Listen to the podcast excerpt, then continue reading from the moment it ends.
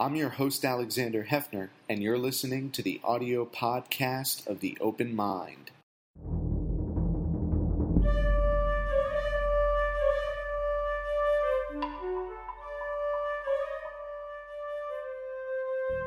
I'm Alexander Heffner, your host on The Open Mind.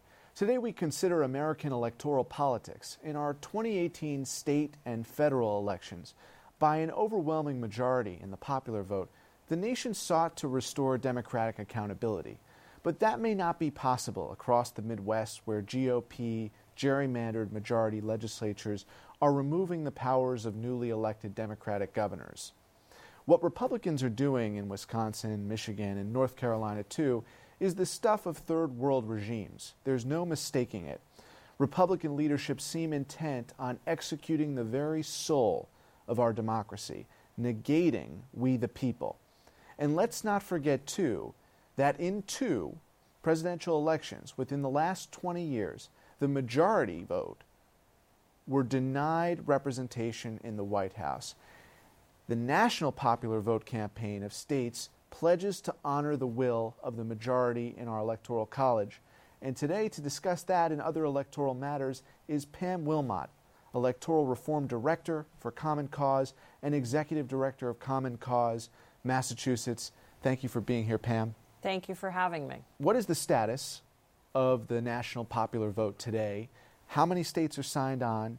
How many states need to be signed on in order for that pact to rule at the end of the day so that the candidate with the popular vote will win the election?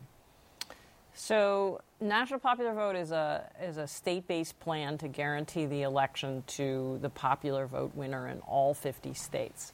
And we currently have uh, the plan has passed in 12 different states, three, uh, four small states, actually three um, plus DC, which has three electoral votes um, four medium sized states and four big states, including your home state here of New York um, and surrounding states.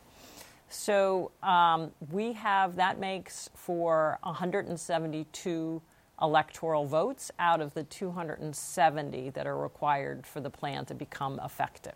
Nothing is uh, changed right now for the states that have passed this plan it only triggers when we get 98 more electoral states representing 98 more electoral votes.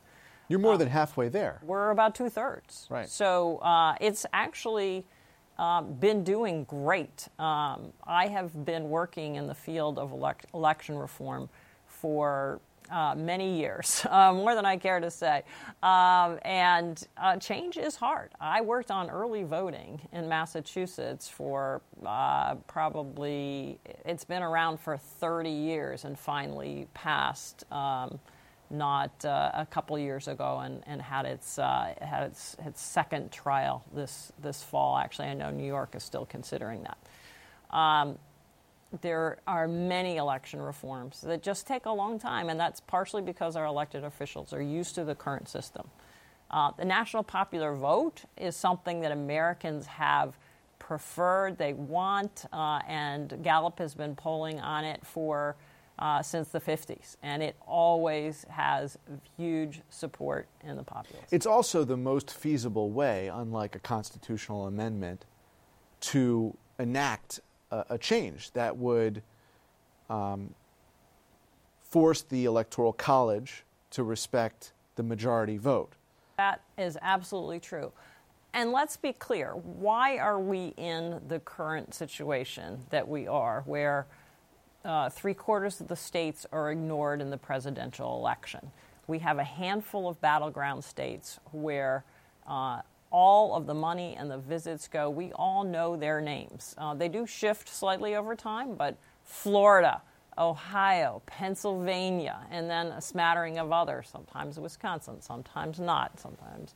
Uh, but those core states are where the election takes place. And the reason is because of their winner take all rules combined with the setup of the Electoral College. Uh, winner take all is not in the Constitution, so it doesn't need to be changed by a constitutional amendment. States can do that right now. My home state of Massachusetts has changed the way we've awarded electors 11 different times. Um, two states do it by district allocation. That's Maine and Nebraska. Um, so uh, a constitutional amendment is very. It, it takes a, a, very long time to do and to undo. Uh, and this retains the power in the states to maintain how we elect a president, which is appropriate. In what states is this legislation pending and up for debate and possibly votes in 2019?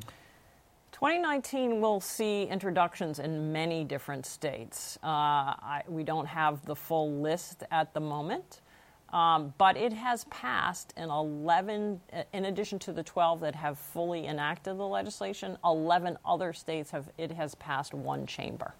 Uh, and some of those that I think you'll see again are Oregon, where it has passed over and over again in one chamber, Maine, uh, Delaware, um, uh, uh Colorado, New Mexico, uh, Nevada. There's a whole long list. Arkansas, Arizona.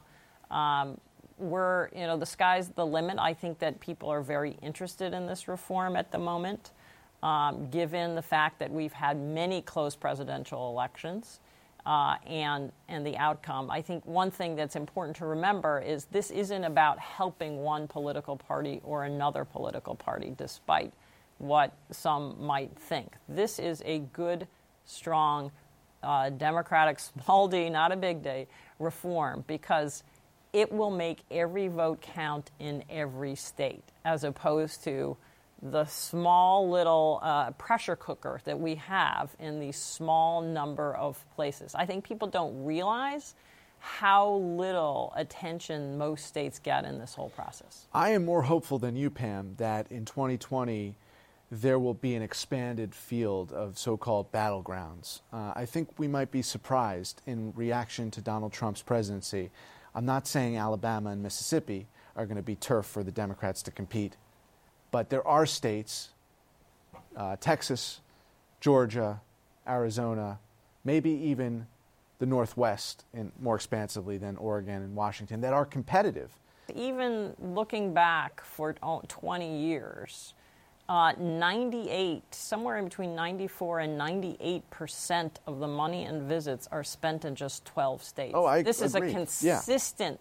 Yeah. I, I'm not saying it's going to be three states, Sure. Maybe it will be a slightly expanded field. In fact, uh, 2016 was a slightly different map than 2012. Sure. Um, but the fact remains that uh, two thirds of the state gets either gets zero visits and zero money. Right.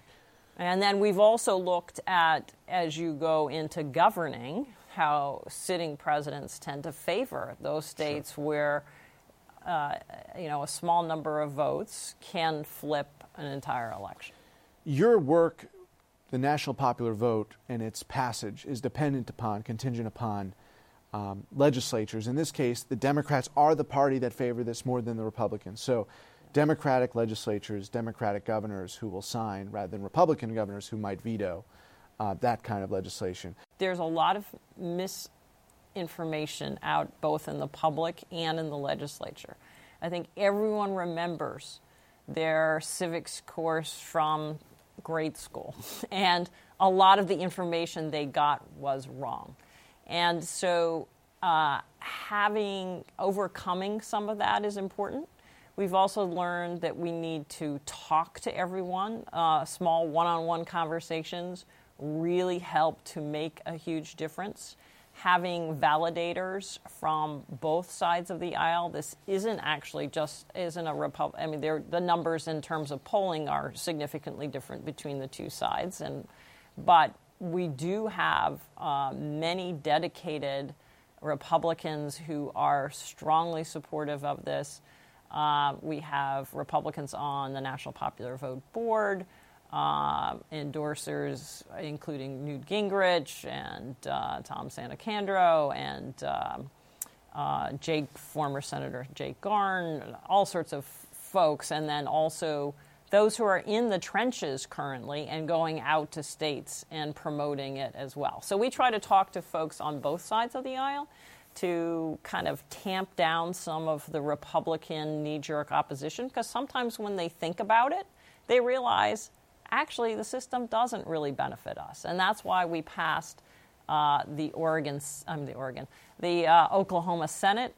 We passed the Arizona House, both very red chambers. We were set up for victories in many other states until certain prominent Republicans decided that it wasn't something they wanted to see. And we're still kind of overcoming those obstacles. The re- prominent Republicans who thought what you're not saying is they thought it would be disadvantageous to their long term political trajectory, that their, their ability to hold on to power. Is, isn't that the crux of their resistance? Yeah, probably. Let's talk Um, about. But they, yeah. you know, because I think there really rationally aren't great reasons against a popular vote. Uh, a popular vote is something that every other election in the country and pretty close to the world when it comes to democratic elections are elected by. Right. Um, other people in other parts of the world think we are crazy to have the system that we have. and as you say, in civics classrooms, you come to understand the Electoral College not as the popular vote. You come to understand it in the way that it's been practiced, which is you got to win enough states to reach that threshold. So, so some of the misinformation is that small states benefit from the electoral college in the current system. They don't benefit. There are 12 small states.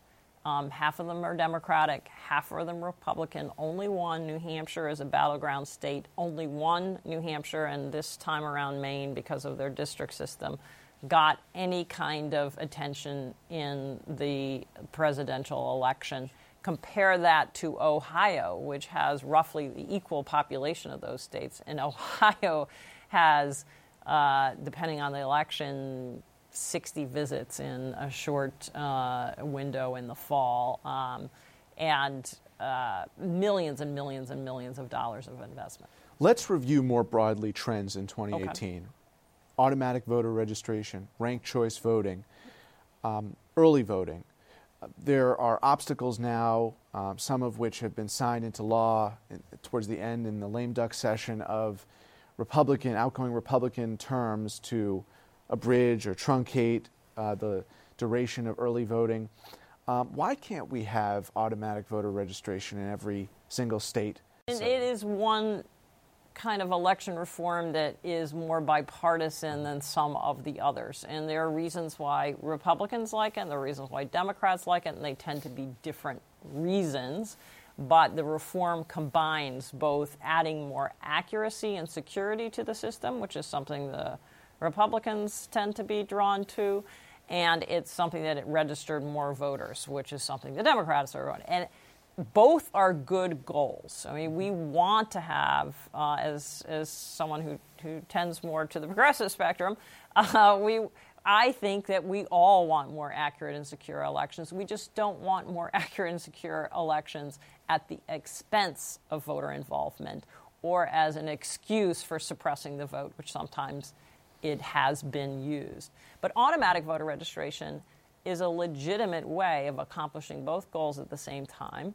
Uh, we have passed 15 states already and are on track to get, getting to about half of them by 2020. Uh, Republican states uh, on the ballot, it won in Alaska and in Michigan and, and in uh, you know a number of states on the ballot, Nevada. Um, but it will. Uh, it's been introduced by Republicans as well as Democrats. It is going to be introduced in Congress. Um, it has been for this session coming up. Uh, so I think we have a good shot for that reform, particularly. Does it technically mean something different in each state, or is it essentially the same in each state, the way that it actually works? There are slight differences on how you decline to register to vote. So both the, the, the system essentially means that you go from an opt-in system where you have to do something affirmative Right. to where you have to opt out. So how that opt-out system works is slightly different for each state.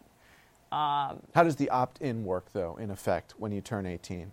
So currently, if you Or, go the, or, or I should say, not opt in, how does the automatic process, Okay. how do you learn of the automatic process? So in Massachusetts and Oregon and Alaska and uh, maybe a few more states as we're heading toward this, you go to a covered agency, you provide information about and proof that you're a, a citizen and that you're of the correct age, and then you're registered to the vote. And then you get, if you don't want to uh, to be a registered voter, you'll have to do an extra step. Uh, through the mail, you get a postcard, and you have to send that back. So you have to affirmatively take a step. Uh, in Alaska, it's actually tied to the dividend, the oil dividend that they get.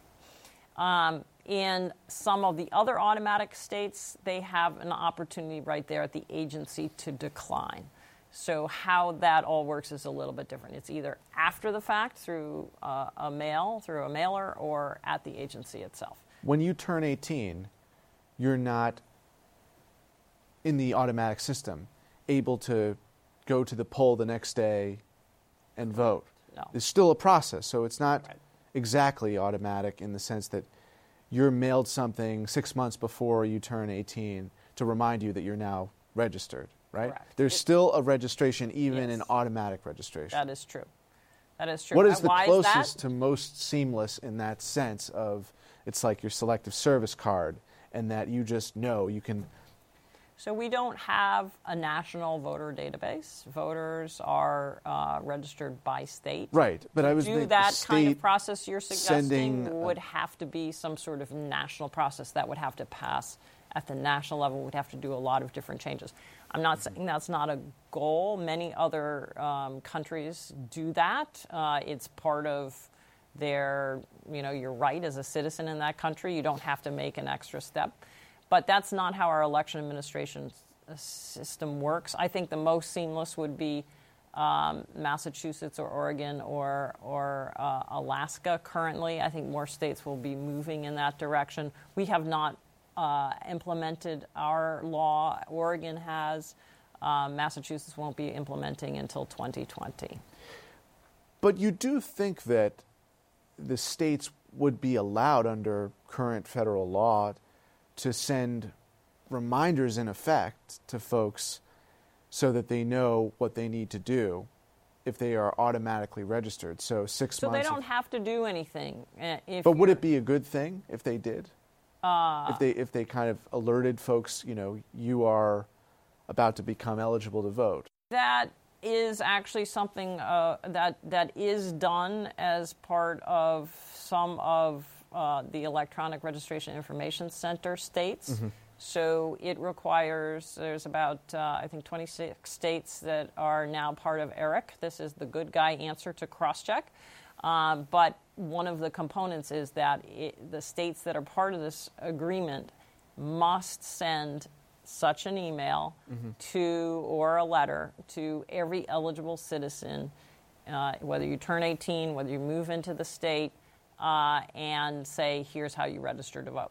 Automatic voter registration is a little bit different. That's where you get registered when you interact with a, uh, a certain government agency like the RMV uh, or DMV in most states, or uh, a healthcare agency. So in Massachusetts, the, the Medicaid office and also the, the, the healthcare market, the connector, is also part of it. So if you, if you get healthcare through the state, whether it's private pay or, or public pay, you will be automatically registered to vote unless you decline through that postcard at the end.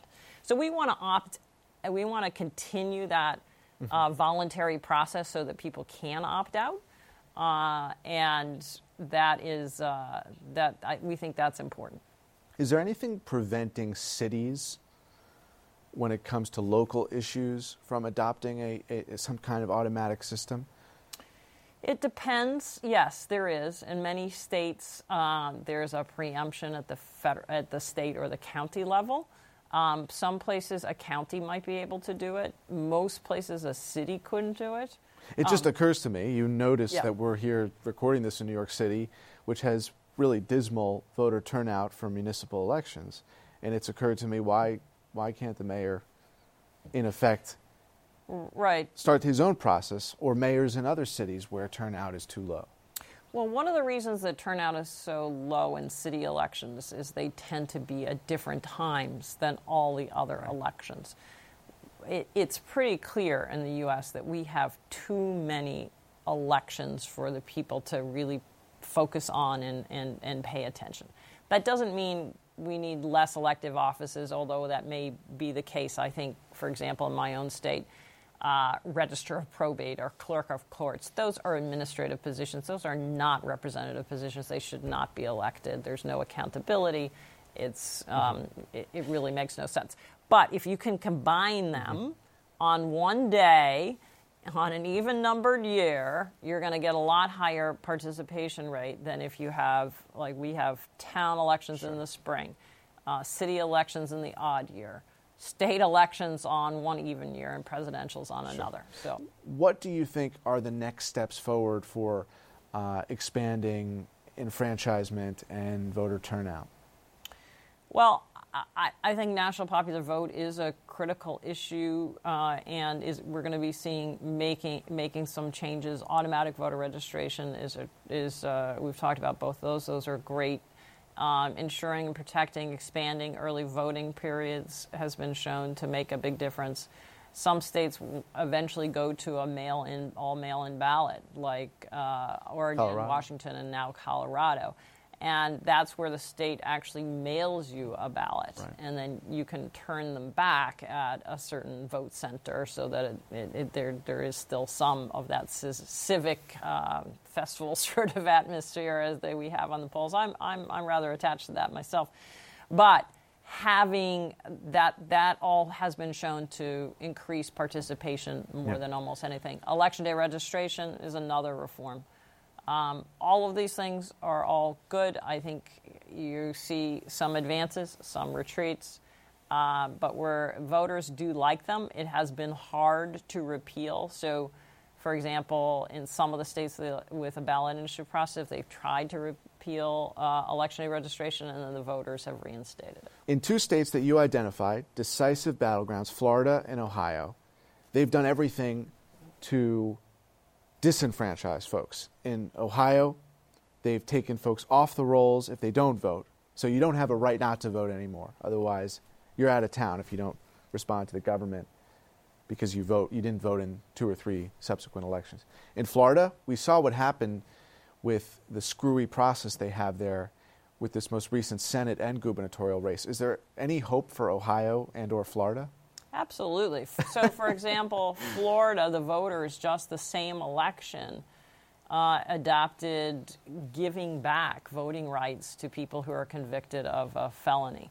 Voters in both of those states um, voted for some form of redistricting reform. Um, so, as you know, redistricting is another critical critical issue.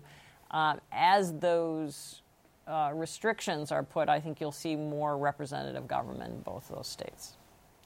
Well, you give us some hope in, in thinking about that. My concern would be for those newly enfranchised, former, formerly incarcerated people, because folks who are already registered have a hard time voting in Florida. True. Ballot design. Um, I mean, it sounds like sort of a confluence of per- perfect storms that always plague that state. Well, part of the reason why it does, again, is because so much rides on their vote. They're one of those few states where the number of Republicans and Democrats are almost equally balanced, and suppressing a few votes can make a huge difference to the outcome. Now, if you on the other side they say, "Oh, well, then you're you know you're making people vote illegally," but if you vote illegally, you go to jail um, and the only, you know, we have just never seen the kind of uh, fraud that is uh, is sort of the bugaboo out there. We do see uh, absentee ballots stolen and filled out, or collected and filled out, or you know that there is not like there isn't any kind of fraud, but the kind that they're trying to suppress is not the kind that happens.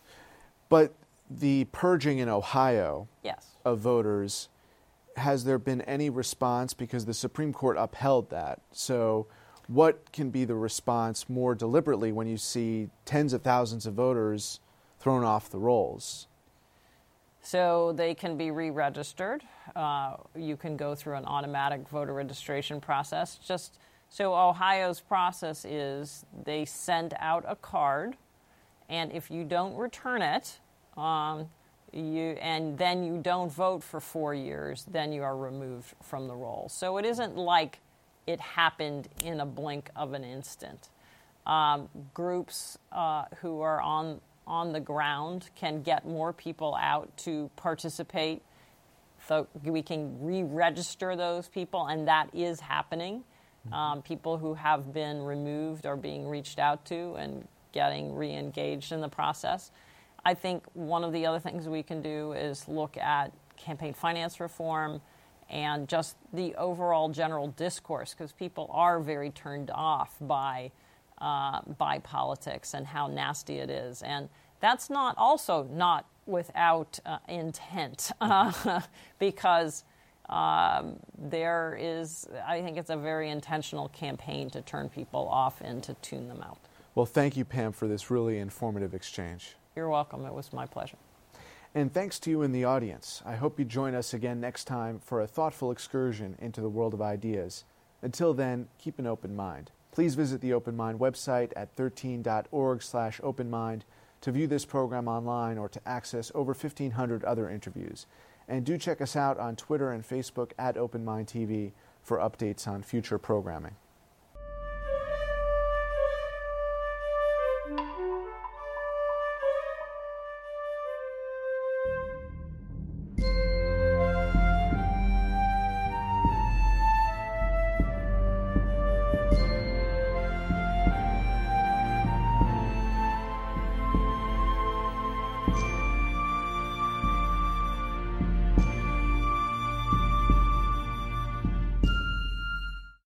Continuing production of The Open Mind has been made possible by grants from Ann Olnick, Joan Gans Cooney, Lawrence B. Benenson, the Engelson Family Foundation, Alfred P. Sloan Foundation, the John S. and James L. Knight Foundation, William and Flora Hewlett Foundation, Joanne and Kenneth Wellner Foundation, and from the corporate community, Mutual of America.